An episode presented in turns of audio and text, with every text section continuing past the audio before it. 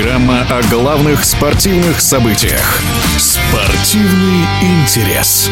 Известный в прошлом форвард Ривалдо с оптимизмом смотрит на то, что итальянский специалист Карло Анчелотти может возглавить сборную Бразилии. По словам Ривалдо, это будет очень значимое событие. Надеюсь, что он станет нашим первым иностранным наставником, с которым мы станем чемпионами мира уже в 2026 году, отметил известный футболист. Анчелотти связан контрактными обязательствами с мадридским Реалом до лета следующего года, после чего итальянец с большой долей вероятности возглавит сборную Бразилии. Пока же в стане пентакомпионов настоящее без времени. И дело тут не только в тренерском штабе, считает спортивный журналист Алексей Дурново. 20 лет бразильцы не проигрывали сборным не из Европы, но за последние месяцы умудрились проиграть сначала Камеруну, потом Марокко, теперь еще и Сенегалу.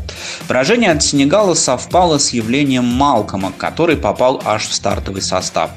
Наличие Малкома в основе сборной Бразилии в принципе говорит о кризисе.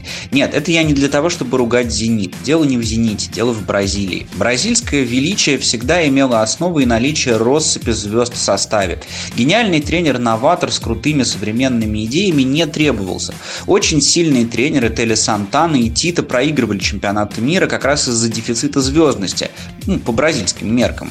Невыдающиеся Аймары Морейро, Карлос Альберто Парейра и Марио Загал Португалы легко выигрывали, пользуясь как раз-таки обилием звезд. И вот смотрите, Бразилия рубежа веков, пик звездности. Обходились без таких звезд, как Джованни Элбер и Сони Андерсон. Не потому, что они не подходили сборной, а потому, что их просто некуда было девать. Крутые нападающие, но есть нападающие еще круче.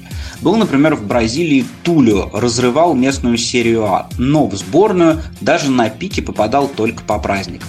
Но когда Бразилия начинает искать игроков для сборной в РПЛ, Китае, МЛС или Саудовской Аравии, значит есть кризис звездности. Не в обиду Малкому и Зениту. Малком-то прекрасен. Просто Бразилия ищет более крупные бриллианты. Это было мнение спортивного журналиста Алексея Дурново. Спортивный интерес.